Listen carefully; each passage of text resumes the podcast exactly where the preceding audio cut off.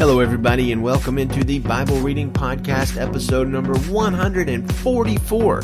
Today's big Bible question Does the Bible teach that the return of Jesus would be soon after his ascension or much, much later? We're also going to be talking about some sea dragons and Leviathan today, so buckle your seatbelts. Hello, friends. Happy Thursday to you. Another day in quarantine, another dollar, I guess. One interesting thing for us today is that our family went to Carmel Beach in California, had a good time, even though it was kind of chilly. Uh, my son and I did some metal detecting and actually found a Morgan dime, uh, which those are only made between 1916 and 1945. So finding something like that in the sands of Carmel Beach uh, at about 12 or 13 inches deep is really pretty cool because you got to imagine that thing had been there on the edge of the ocean for decades, which is pretty cool. But today's episode is another second coming end times episode because our focus passage in 2 Peter chapter 3 is on the return of Jesus. Before we get to that, however, I should mention Psalm 74. Now, this podcast, the Bible reading podcast, initially started out as the Bible Mystery Podcast. And in that first iteration, which hit back in 2019, we talked about lots of mysterious things from the Bible, uh, such as the Nephilim, which I know my wife loves when I mentioned. Shout out to you, Janet. Uh, we talked about aliens. Is that possible from a biblical perspective?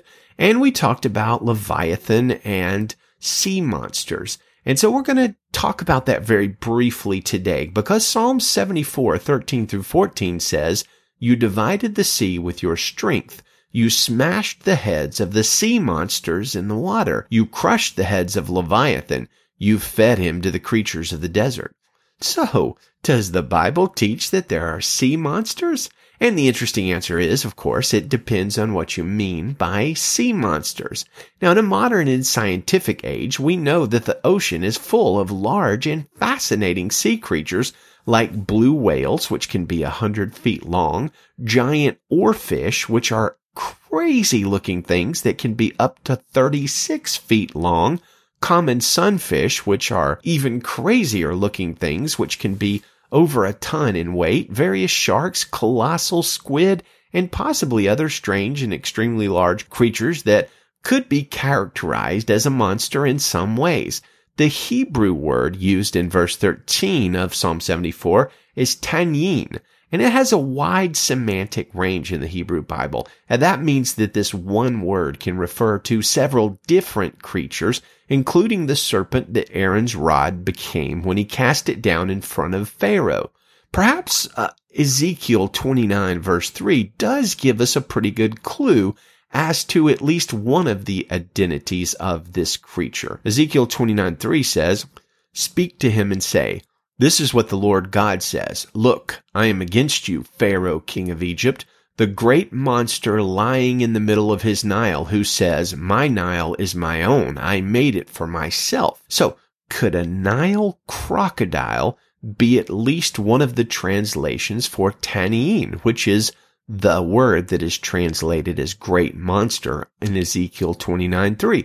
I certainly think it's possible. Those Taniin are very, very, uh, those Nile crocodiles, I should say, are very, very long, close to 20 feet, uh, very terrifying. And if somebody who didn't know the proper scientific name called them a monster, well, I think you could understand that. So that fits the context of the Psalms passage pretty well. Now, the second word used, uh, translated as Leviathan here, is a bit more interesting and tricky because it actually appears all throughout the Bible.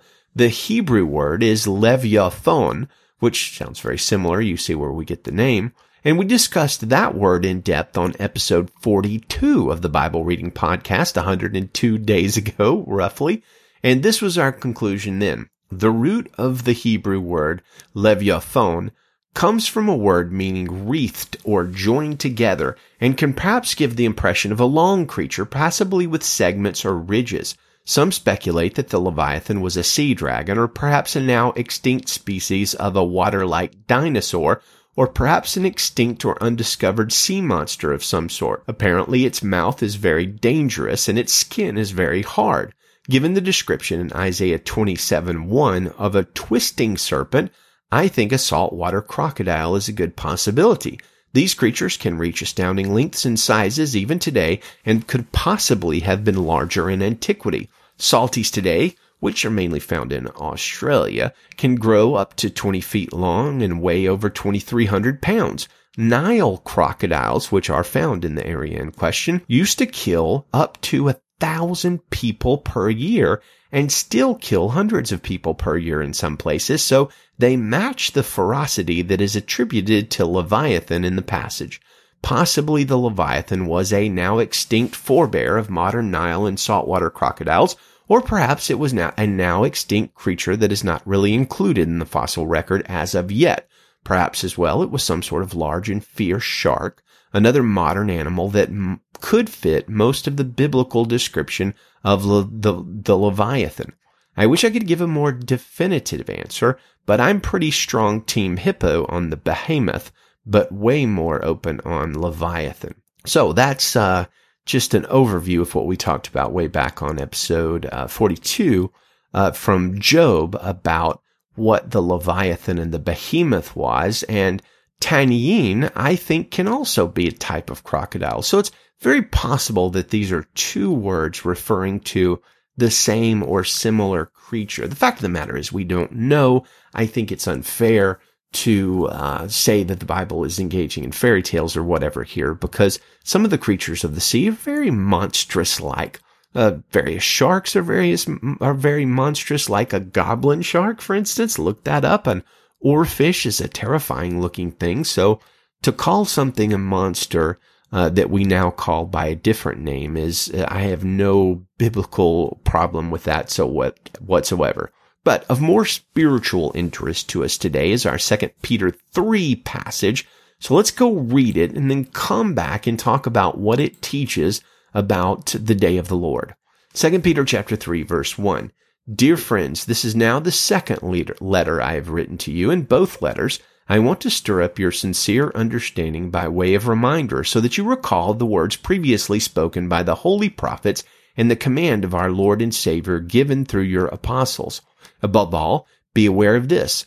Scoffers will come in the last day scoffing and following their own evil desire, saying, Where is his coming that he promised? Ever since our ancestors fell asleep, all things continue as they have been since the beginning of creation. They deliberately overlook this. By the word of God, the heavens came into being long ago, and the earth was brought about from water and through water. Through these, the world at that time perished when it was flooded. By the same word, the present heavens and earth are stored up for fire, being kept for the day of judgment and destruction of the ungodly. Dear friends, don't overlook this one fact. With the Lord, one day is like a thousand years, and a thousand years like one day. The Lord does not delay his promise, as some understand delay, but is patient with you, not wanting any to perish, but all to come to repentance. But the day of the Lord will come like a thief. On that day the heavens will pass away with a loud noise, the elements will burn and be dissolved, and the earth and the works on it will be disclosed. Since all these things are to be dissolved in this way, it is clear what sort of people you should be in holy conduct and godliness as you wait for the day of God and hasten its coming. Because of that day, the heavens will be dissolved with fire and the elements will melt with heat. But based on his promises, we wait for new heavens and a new earth where righteousness dwells.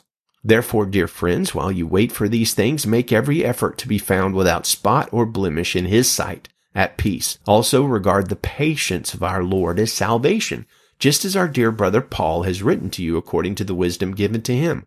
He speaks about these things in all his letters. There are some things hard to understand in them. The untaught and unstable will twist them to their own destruction as they also do with the rest of the scriptures. Therefore, dear friends, since you know this in advance, be on your guard, so that you are not led away by the error of lawless people and follow from your own stable position, but grow in the grace and knowledge of our Lord and Savior Jesus Christ.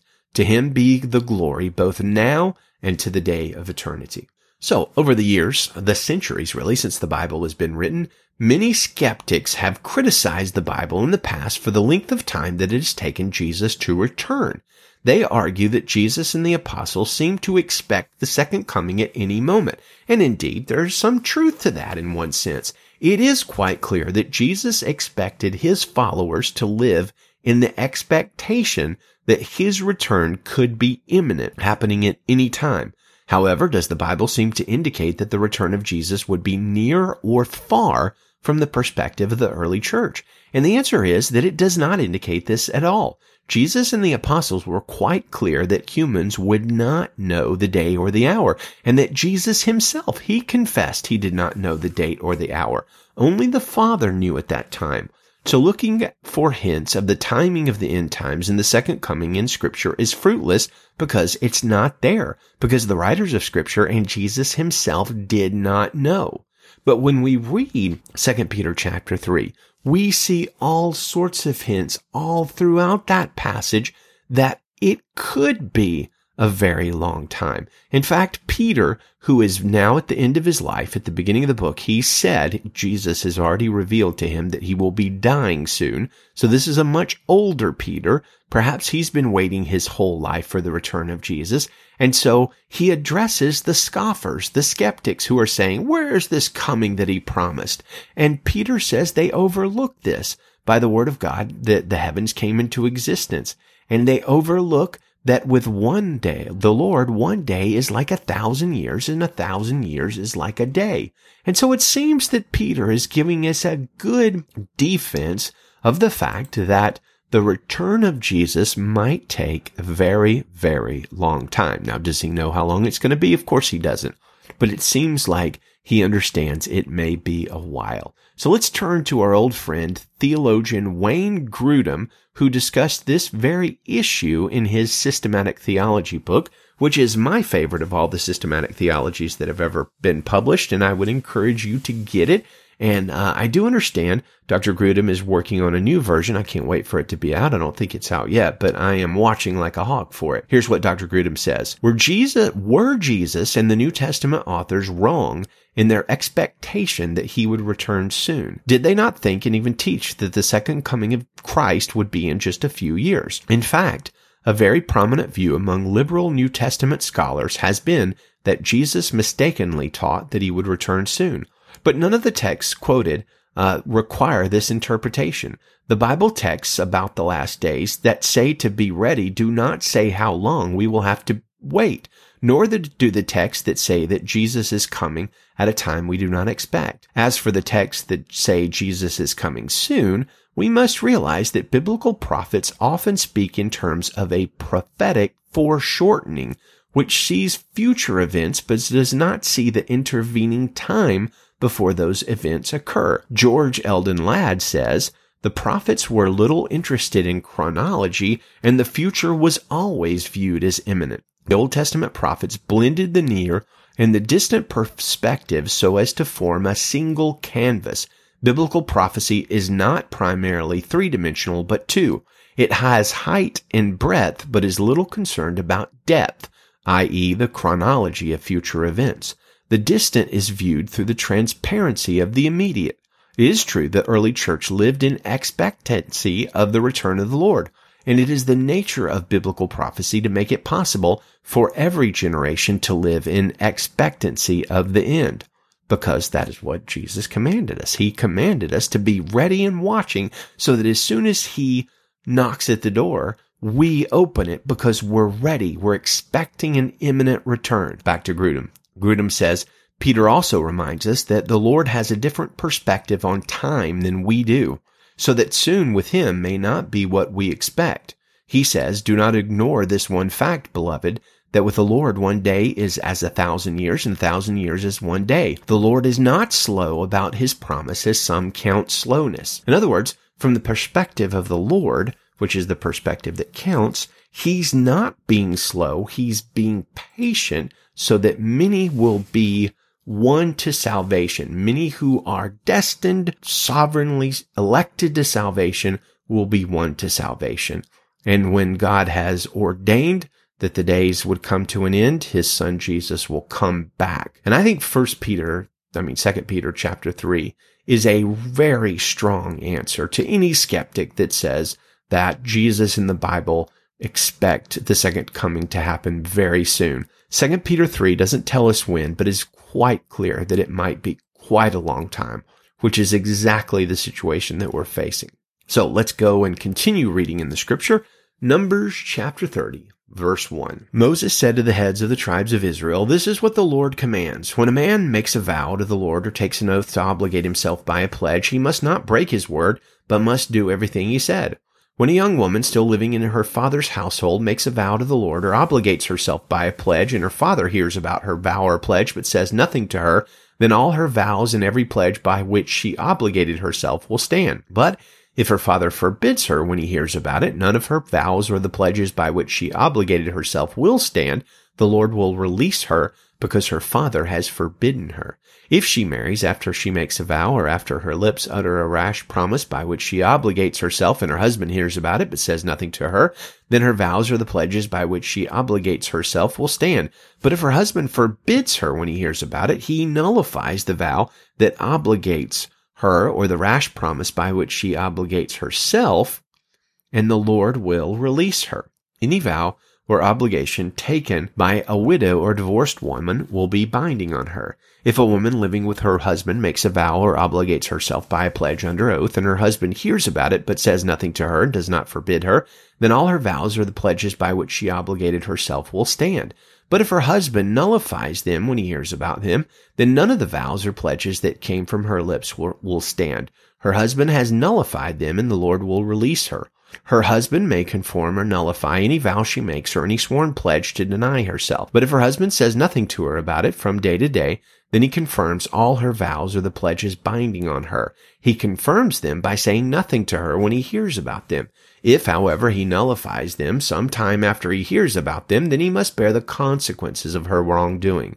These are the regulations the Lord gave Moses concerning relationships between a man and his wife and between a father and his young daughter still living at home.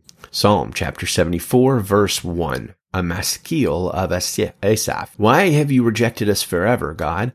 Why does your anger burn against the sheep of your pasture? Remember your congregation, which you purchased long ago and redeemed as the tribe of your own possession. Remember Mount Zion, where you dwell. Make your way to the perpetual ruins, to all that the enemy has destroyed in the sanctuary. Your adversaries roared in the meeting place where you met with us. They set up their emblems as signs. It was like men in a thicket of trees wielding axes, then smashing all the carvings with hatchets and picks. They set your sanctuary on fire. They utterly desecrated the dwelling place of your name. They said in their hearts, let's oppress them relentlessly. They burned every place throughout the land where God met with us. There are no signs for us to see. There is no longer a prophet, and none of us knows how long this will last. God, how long will the enemy mock? Will the foe insult your name forever? Why do you hold back your hand? Stretch out your right hand and destroy them. God, my King, is from ancient times, performing saving acts on the earth. You divided the sea with your strength. You smashed the heads of the sea monsters in the water. You crushed the heads of Leviathan. You fed him to the creatures of the desert. You opened up springs and streams. You dried up ever flowing rivers. The day is yours, also the night. You established the moon and the sun. You set all the boundaries of the earth. You made summer and winter. Remember this, the enemy has mocked the Lord, and a foolish people has insulted your name. Do not give to beasts the life of your dove. Do not forget the lives of your poor people forever. Consider the covenant, for the dark places of the land are full of violence. Do not let the oppressed turn away in shame. Let the poor and needy praise your name. Rise up, God, champion your cause. Remember the insults that fools brought against you all day long. Do not forget the clamor of your adversaries the tumult of your opponents that goes up constantly. Isaiah 22 verse 1. A pronouncement concerning the valley of vision. What's the matter with you? Why have all of you gone up to the rooftops? The noisy city, the jubilant town is filled with celebration. Your dead did not die by the sword. They were not killed in battle. All your rulers have fled together, captured without a bow. All your fugitives were captured together. They fled far away. Therefore I said, Look away from me, let me weep bitterly. Do not try to comfort me about the destruction of my dear people, for the Lord God of armies had a day of tumult, trampling and confusion in the valley of vision, people shouting and crying to the mountains. Elam took up a quiver with chariots and horsemen, and Kir uncovered the shield. Your best valleys were full of chariots, and horsemen were positioned at the city gates. He removed the defenses of Judah. On that day, you looked to the weapons in the house of the forest. You saw that there were many breaches in the walls of the city of David. You collected water from the lower pool. You counted the houses of Jerusalem so that you could tear them down to fortify the wall. You made a reservoir between the walls for the water of the ancient pool, but you did not look to the one who made it or consider the one who created it long ago. On that day the Lord God of armies called for weeping, for wailing, for shaven heads, and for the wearing of sackcloth. But look, joy and gladness, butchering of cattle, slaughtering of sheep and goats, eating of meat and drinking of wine. Let's eat and drink, for tomorrow we die. The Lord has directly revealed to me, this iniquity will not be wiped out for you people as long as you live. The Lord God of armies has spoken.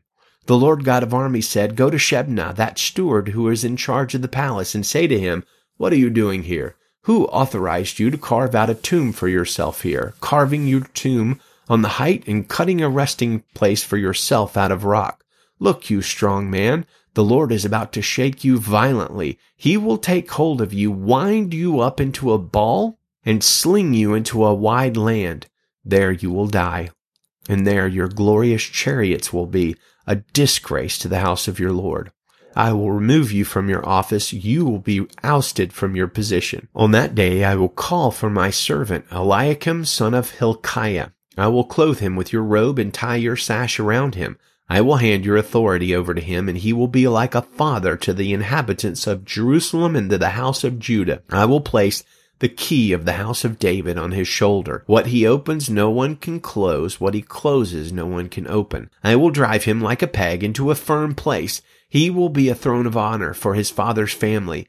They will hang on him all the glory of his father's family, the descendants and the offshoots, all the small vessels, from bowls to every kind of jar. On that day, the declaration of the Lord of armies, the peg that was driven into a firm place will give way, be cut off and fall, and the load on it will be destroyed. Indeed, the Lord has spoken. Well, friends, I pray the Lord has spoken to you today through the Word of God. May it edify you and build you up. May it point you to Jesus.